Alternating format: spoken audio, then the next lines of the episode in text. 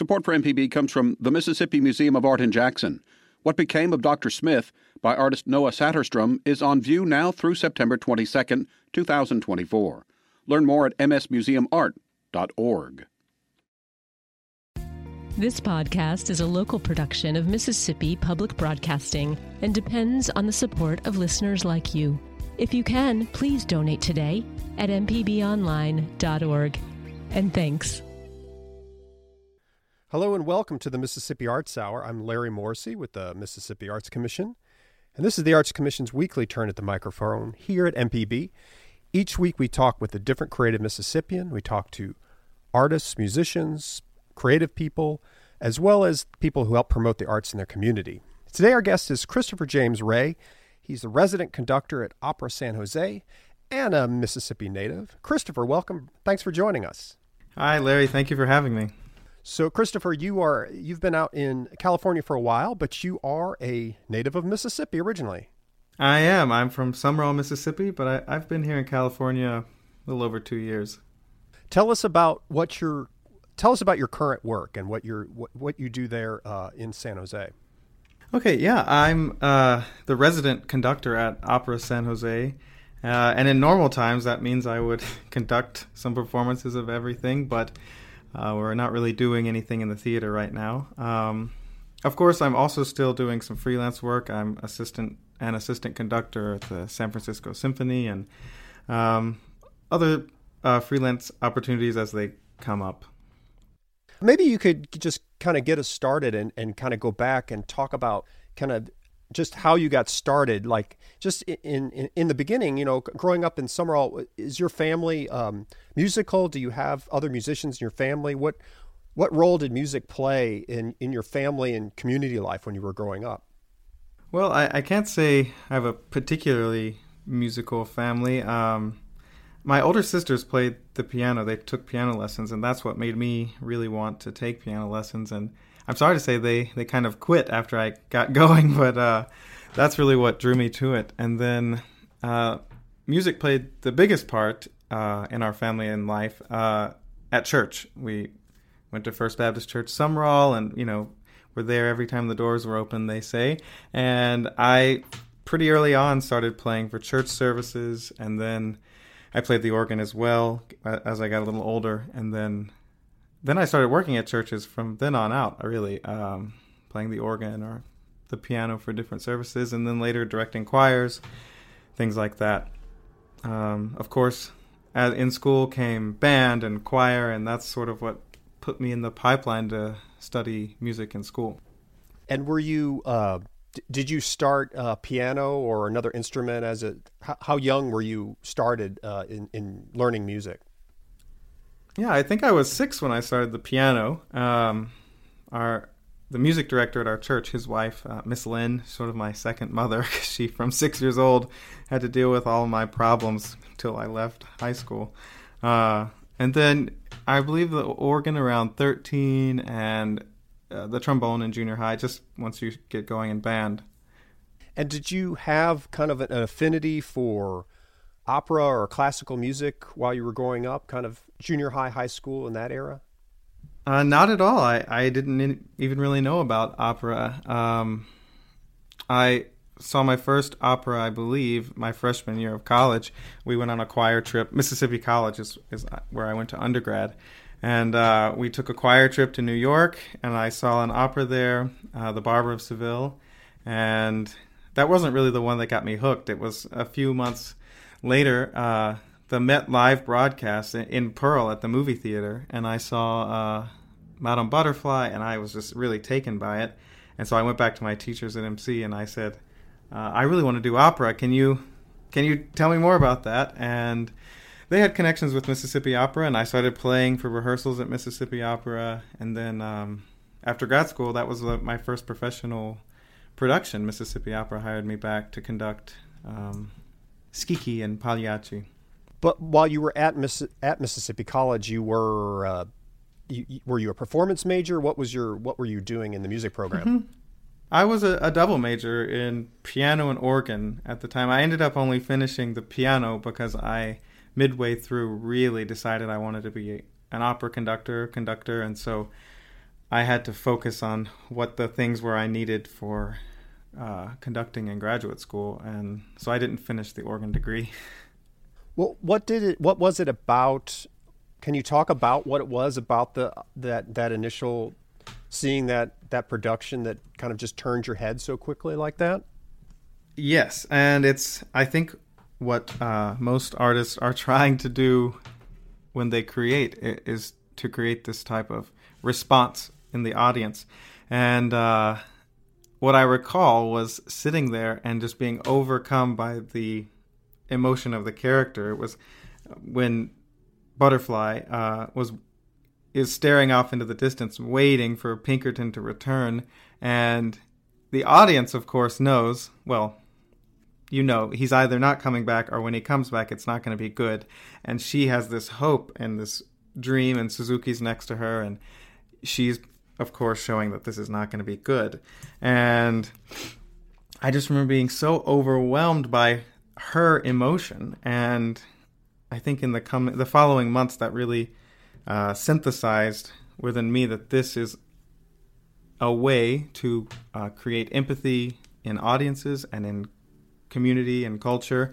That um, if we can tell the stories of other people on the stage that those in the audience might be able to empathize or, or see the world through another person's eyes, uh, take a walk in someone else's shoes, so to speak.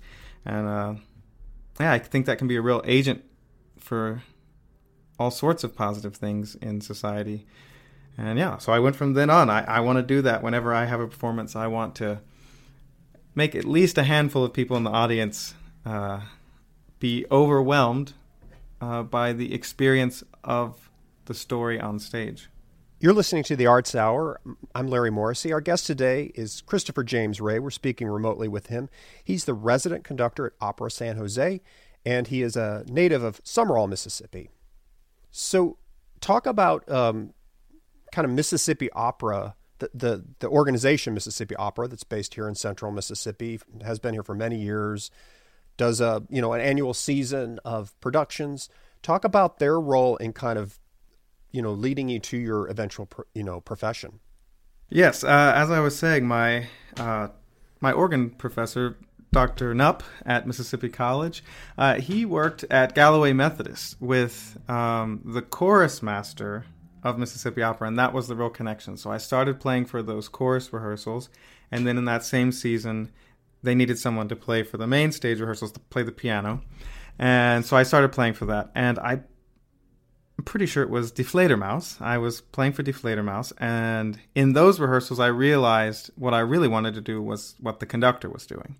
And so I spoke with him and I said, Hi, I would like to be a conductor. How do I do that? And he said, Well, you gotta, you gotta learn how to conduct. So he advised some programs, some summer programs where I might get some initial experience and to conduct whenever I could, to create things to conduct for myself, and of course, keep up my piano chops because that's a real uh, way into the opera world. Is assistant conductors often play the rehearsals. And even if you're not playing the rehearsals, you'll need to play so you can coach the singers and help them learn their music or um, develop their ideas about the music so it went from there, and those two seasons, my junior and senior year of undergraduate, I was also playing for the rehearsals at Mississippi Opera. And and for this, for those of us who kind of outside that world, talk about the differences between being a you know a concert pianist, which I guess was kind of your initial training, and then working as in the in the opera world as a instrumentalist. Wow. Uh, that might be a whole different segment. So, of course, concert pianists, uh, they're they're really focused on their their solo work, their whole uh, concept of the music, and perhaps sometimes performing with an orchestra uh, or or other ensemble members. But um, yeah, they're focused really on that solo repertoire. And as you mentioned, that's that was what I was learning at first in my undergraduate degree is all of the solo repertoire that pianists or organists would need for fundamentals. Uh, but then for the opera, it's it changes pretty drastically in that you're not there for your own ideas as the pianist usually. you're there to facilitate the rehearsal process, essentially stand in for the orchestra until the orchestra arrives. So you play all the rehearsals while the singers learn their music or learn their staging of uh, what they're going to do on the stage until the orchestra arrives. There's also a lot of coaching that's involved, so you you learn the singers' parts, you learn all of the languages, and then at the piano you play w- while the singer is in the room and you help help them learn their music. Talk about kind of the role of a Mississippi Opera is a, is a smaller company and um, you know compared to something that's in the big city, but kind of talk about these you know your experiences there and then kind of around the country. What how, how does how does a group like Mississippi Opera fit into kind of the, the bigger ecosystem nationally in, in terms of for, for professionals? Well, I, I was very, very fortunate to have that those multiple opportunities at Mississippi Opera. Um, looking back, I realized that coming from a small place, whether it be Sumrall or then Mississippi College or Mississippi Opera, was a huge advantage. I, at first, I thought it was a disadvantage because, you know, you think Juilliard, Curtis, Metropolitan Opera, that's the place to be. But when you're first starting out, uh, those places are not going to give you any experience. These were small enough places and still good quality places. You know, I feel like I gained a good education at Mississippi College, had good teachers. Um, but the opportunities were much greater for me there. I was able to, I mean, I, I don't think any other larger company would have hired a student in undergrad to play their rehearsals. They would have flown someone from New York, they, you know. So I had the benefit of coming out of undergrad with professional experience, with having worked with professional conductors and singers who were working at larger regional companies. Um, it's hard to say right now how everybody fits in because of the pandemic. No one's really working, and you can see there's a shift that some companies have. Well, I mean, the Met is a good example. They haven't produced anything in the pandemic, and then smaller companies. Uh, I feel fortunate to be at San Jose. Our, our general director has found a way for us to perform fairly constantly, even though we're under some of the strictest protocols here in our county in California. So I think there might be a little bit of a realignment after the pandemic. Those who have continued to produce or found ways to create content online or in person. But uh, around the country, my main experience it started out with um, my teacher that I met when I moved to Florida State for graduate school, Carlisle Floyd. He's a composer, but he was teaching me piano, and I started working as his assistant and then traveling with him when he would go uh, to work on his operas when they were being performed. So I went around with him to places like Sarasota or Salt Lake City, San Francisco, and I would be working for him, but meet everyone in that realm. And then that paved the way that when I was ready to start working, I had all of these connections um, through him, and that, yeah, that's where I started. I think my I came here to San Jose because ha- I had come to San Francisco uh, with Carlisle and met all of their music staff, some of which um, also overlap with San Jose. And so when they needed someone, they called, and that was my introduction to the regional opera world. And then I've just been working to build build that network and up to larger houses as well.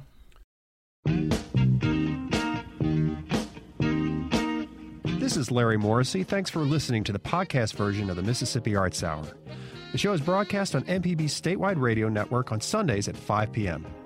For access to all our past shows, please subscribe to the Arts Hour on your favorite podcasting app.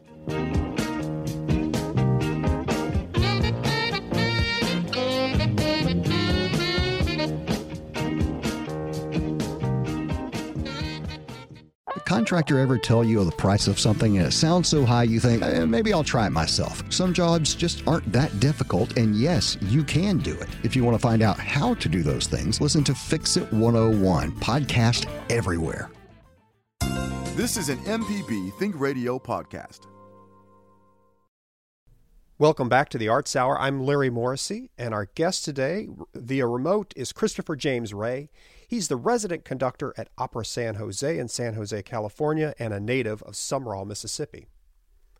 So, um, uh, last segment, we were talking about your kind of undergraduate career, and you mentioned a little bit about your graduate career. So, you went to Florida State, and people would say, Florida, you know, ta- Florida State, Tallahassee. Of course, it's the the Seminoles and and the great football, like football. tradition. But but opera,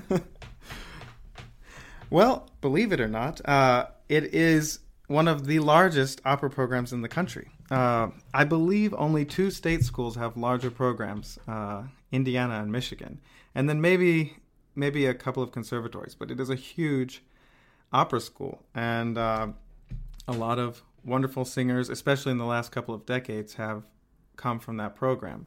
And uh, I was led there by Kristen Gunn, who's a Meridian native, and she was teaching at Mississippi College, but had just come from Florida State.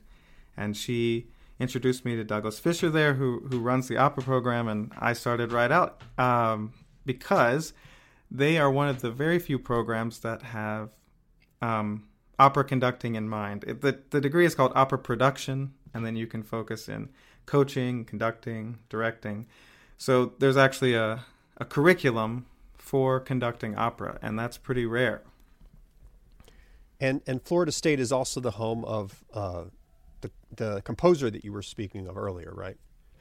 Yes, Carlisle Floyd. Actually, he was he was retired. I mean, he's 93 now, so he was definitely retired when I was there.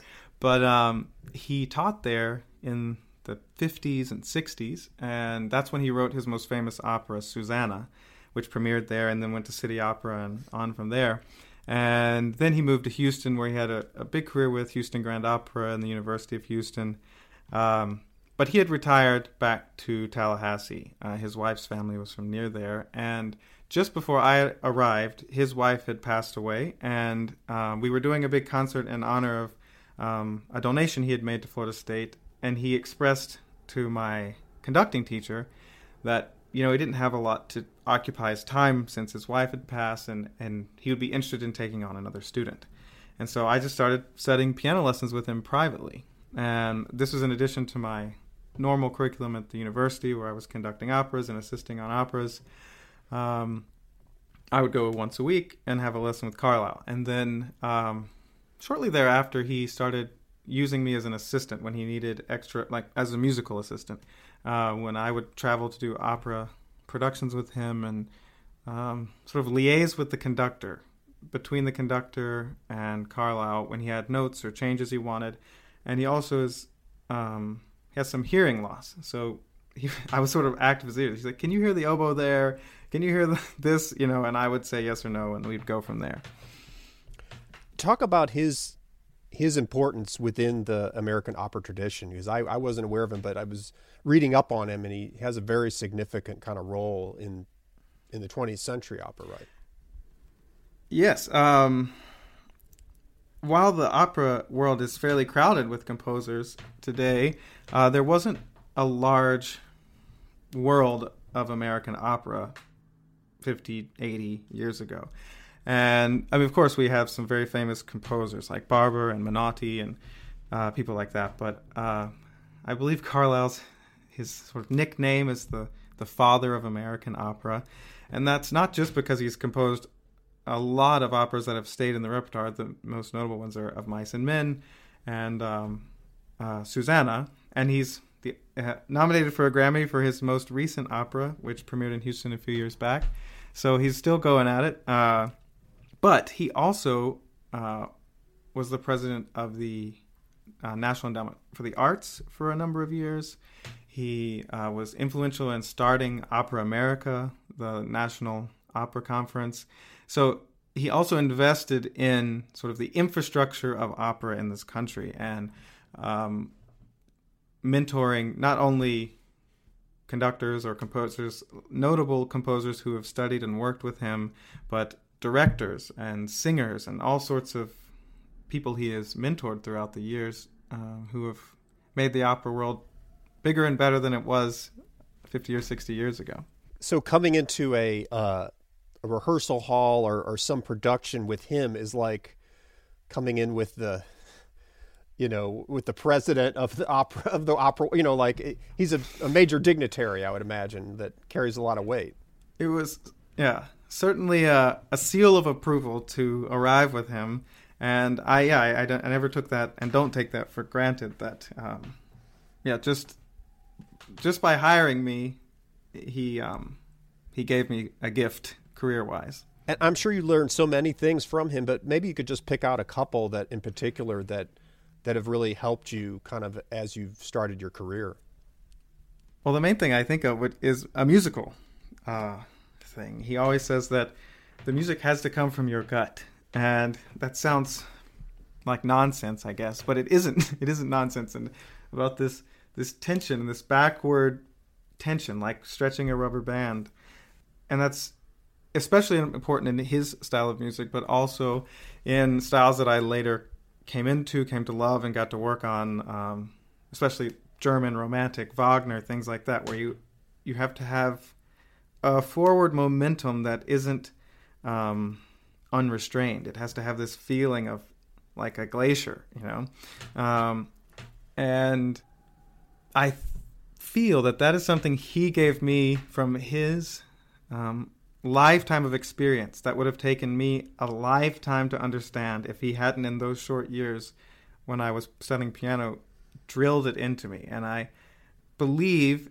it gave me a slightly more mature interpretation than I would have otherwise have had if he hadn't really forced me to understand music in the way that he saw it as a 90 year old man. Um, and of course, I I still do things differently now and then, or there are certain composers that I feel like, well, that doesn't apply as much to their to their music. Um, but that's the first thing I think of that he really he gave me that, and the other is to take my applause, if you will. I was uh, somewhat shy of attention and not a shy person. I've always been fairly outgoing, and I think partially it was how I was raised. You don't want to be uh, proud. In fact, my uh, pastor growing up, he would say, "If I can be proud without being sinfully proud, etc." But uh, I think that was really something. Playing for churches, always growing up, you never wanted to make a show of yourself. Uh, and he he identified that on day one that I would be very embarrassed by being told I was doing well, things like that. And one day I came for a lesson and he set me down and said, You're going to have to get over this. Like, and if you need to realize that you're not being proud by saying, I've worked hard, I've done something, and I've done it for you, the audience, and then accept their praise for that, you're actually you're robbing the audience. What you need to do is come out and show them your appreciation. It's not pride, it's uh, appreciation for what they've given and that they, in fact, allowed you to come and bare your soul before a few thousand people. That's great. That's great. This is the Arts Hour, and um, I'm Larry Morrissey, and our guest today is Christopher James Ray. He's a native of Sumrall, Mississippi, and he is currently the resident conductor at Opera San Jose. Um, so leaving kind of going out of um, just curious about kind of the, the career track tell us about so so you finish you've had all these great experiences both here in mississippi and in, in florida but how do you make the leap into kind of the professional world what's what's what's the what's the career track for an opera conductor well uh, connections and preparation are all i can say but uh, Timothy Myers, who at the time was the music director of North Carolina Opera, and uh, he's now I'm going to get his title wrong, but it's artistic artistic consultant or something with Austin Opera in Texas. I'm sorry, I I can't remember the title, um, but he's a conductor who studied with my same teacher at Florida State, and my teacher connected uh, connected us, and so right out of school, he hired me to assist on the whole season at North Carolina Opera,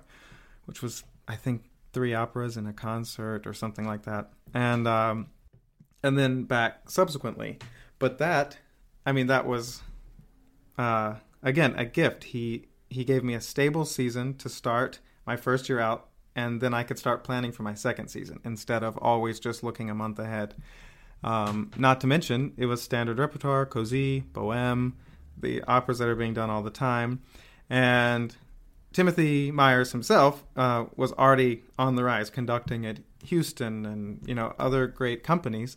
and now um, heading up the music in Austin.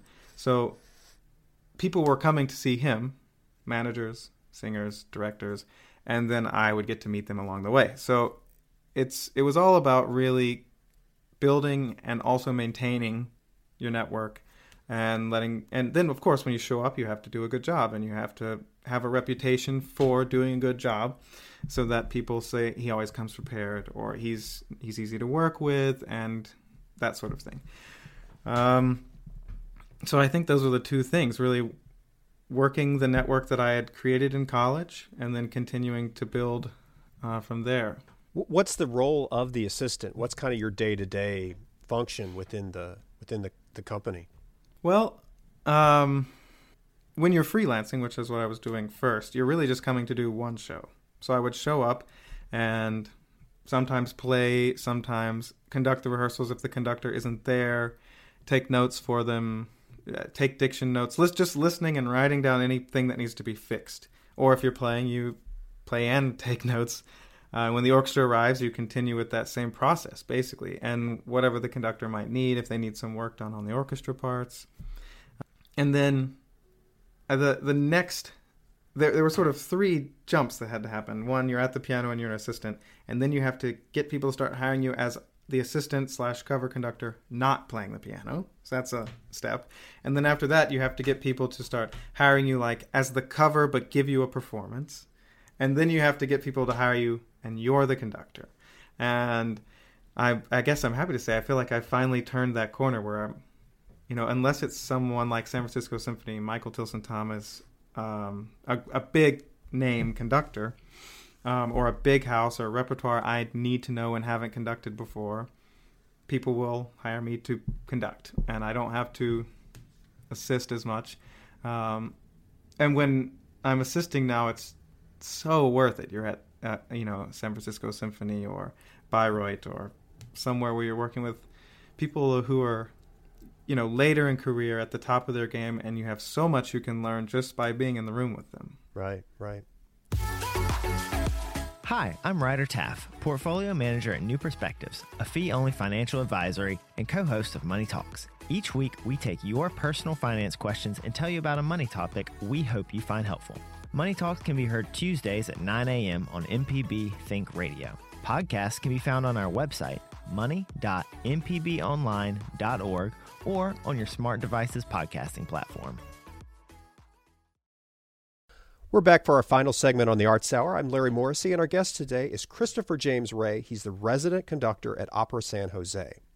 So you you made your kind of um, have gun will travel kind of air t- time time of moving around the country doing this and so now you've landed on the west coast and you've you're at opera san jose tell us about this company and and kind of this distinctive stuff that y'all been doing out there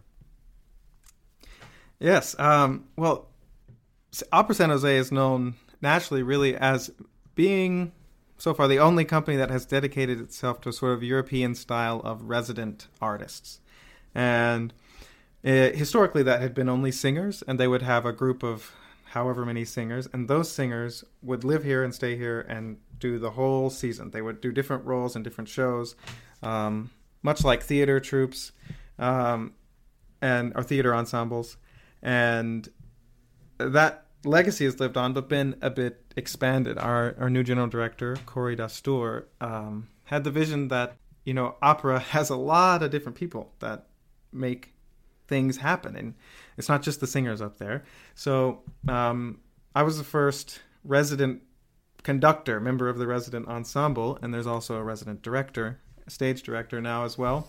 And so we come and we're just on staff which is a sort of european idea to have multiple conductors or directors on the staff rather than using so many freelancers.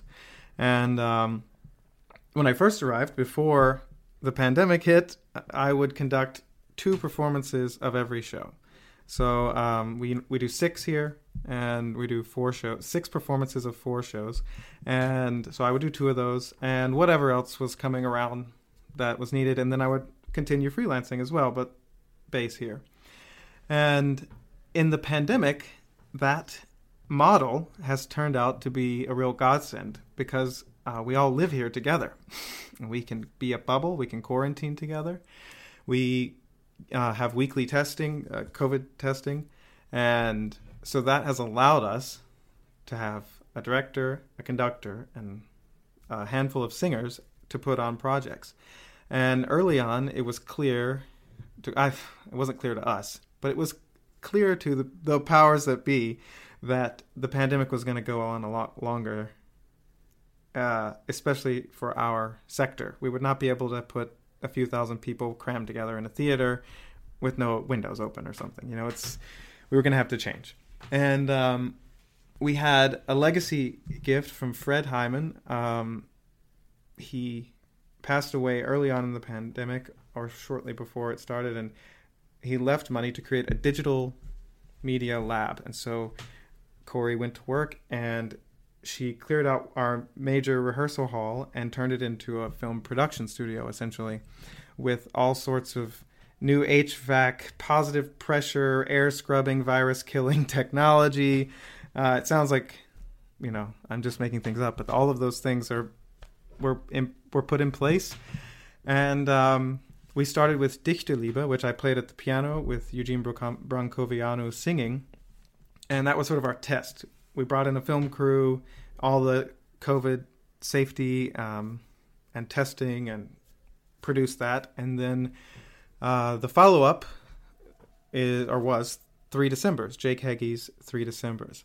Um, we actually recorded that back in October. Uh, then it was released in December after all the post production, and it's still available online now to view. It's a uh, pay pay what you will ticket price, and that turned out to be uh, unexpectedly important. Um, we had a cast of singers coming in, and then the lead mezzo soprano couldn't come, and so Khori put out feelers, and we got Susan Graham, which was quite a feat. I mean, she's possibly the most famous mezzo soprano on the planet, and she came to San Jose to lead this production. And uh, I was honestly, I was like, well, they're going to replace me. They're going to have to get a famous conductor now.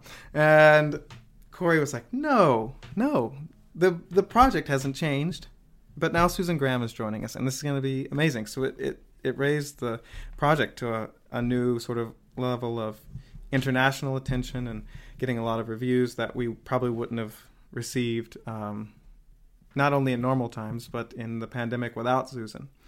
Um, but the, a lot of the issue it's a small opera, but we thought it was small enough for the COVID restrictions, and it was not. The orchestra is only 12 people, the cast is only three.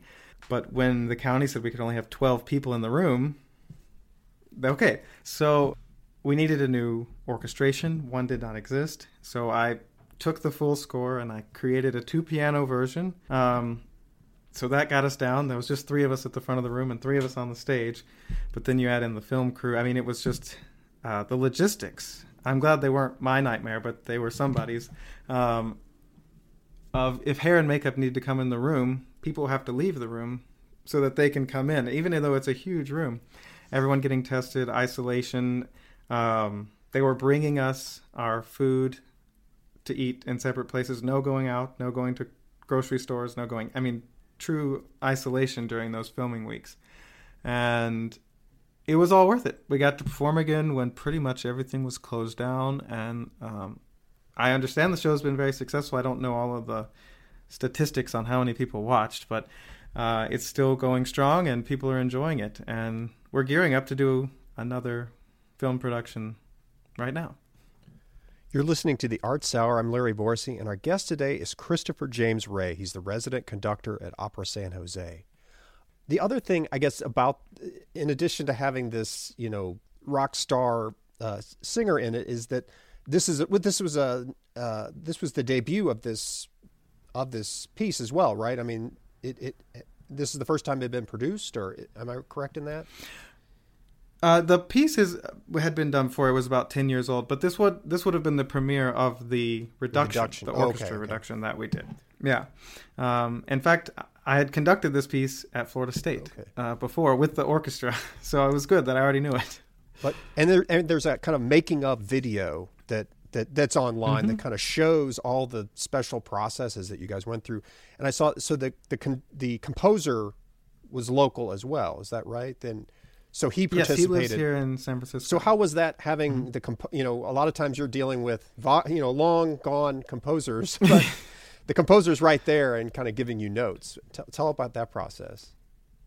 it's uh it's not only special but very very nice i i think i was saying earlier that um in recent days past five years i've been able to work with a lot of living composers and it is a it's a treat to have them there. They're they're not there to cause problems. They're thrilled that you're doing their work and they too want it to be the best it can be. And so if we all give credit for positive intent uh it goes really smoothly where you can turn to him and say i don't know that that might not be working and then his answer will oh now it works now i, I was thinking of it incorrectly or in a different way that wasn't working and uh, having done it before i, I without the, the benefit of having jake there um, it was a it was a really enlightening experience this time. Things I approached that I found to be problematic before, he had an answer for that was actually quite simple. I just hadn't been able to see it.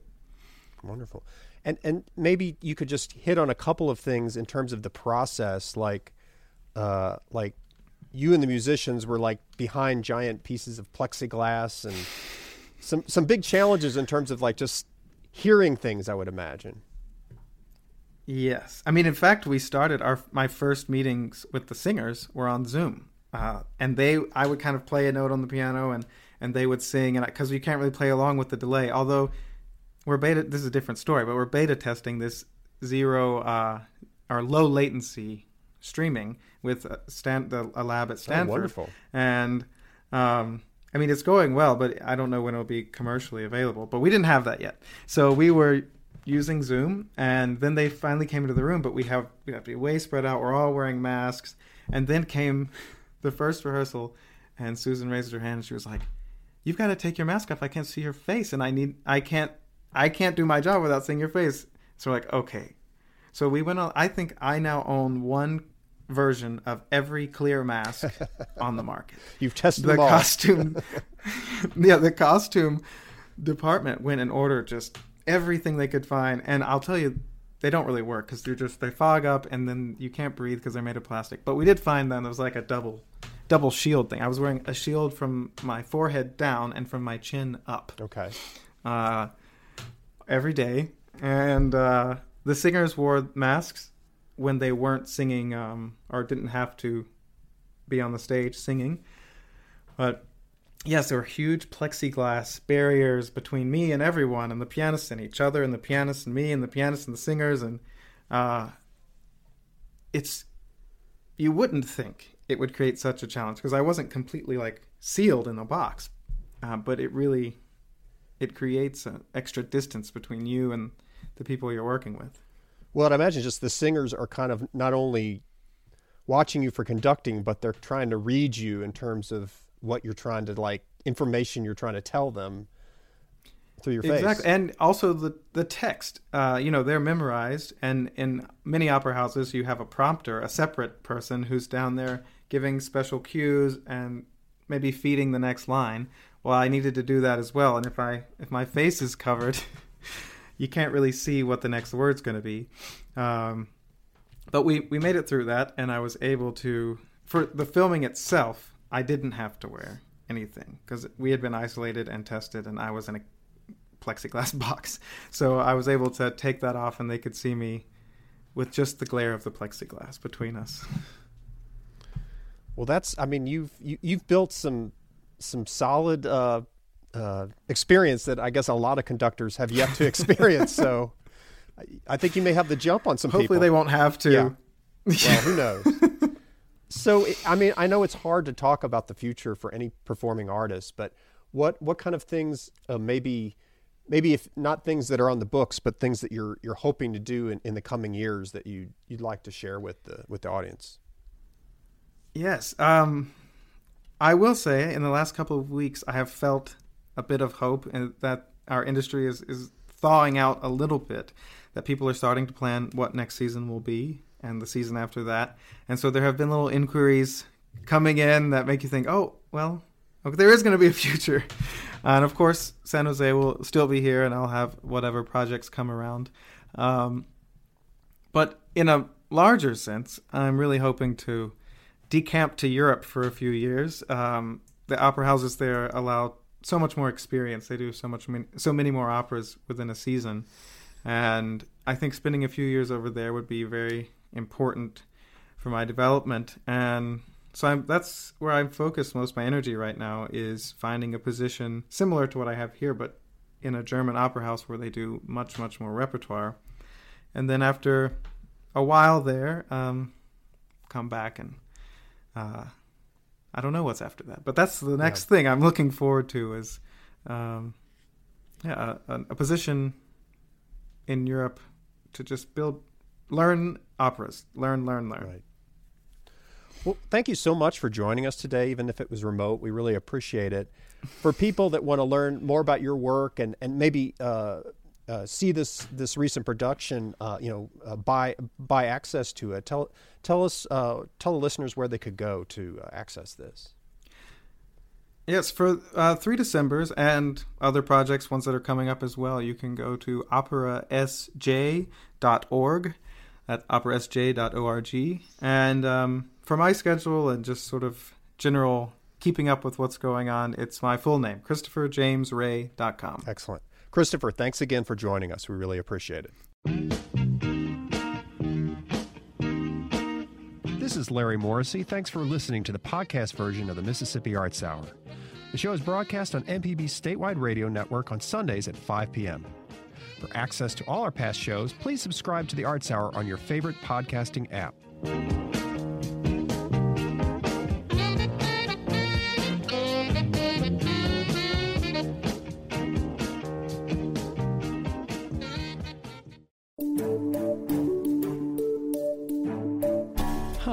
I'm Dr. Jimmy Stewart, Professor of Internal Medicine and Pediatrics at the University of Mississippi Medical Center.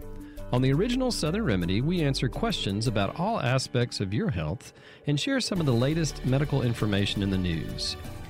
You can listen to the show on Wednesdays at 11 on MPB Think Radio, or you can subscribe to the podcast by searching for Southern Remedy on your preferred podcasting app.